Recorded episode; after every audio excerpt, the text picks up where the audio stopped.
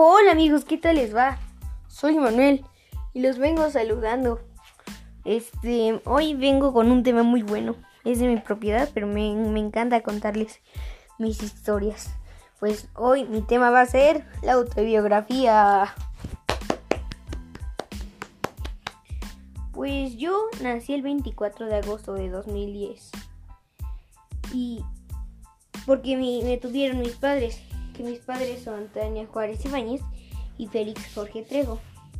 Después de un año me bautizaron. Yo no lo podía creer. Y después de unos meses fue mi primer cumpleaños. Fue lo mejor porque, o sea, imagínense su primer año de la vida.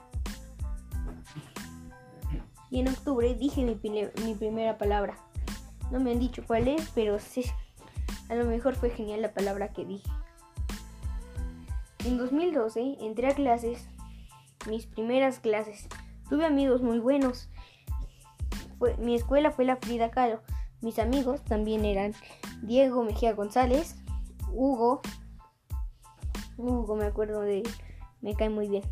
También Regina y muchos más. Y en 2015 me mudé a Whisky Lucan porque fue me gustó mucho mi casa.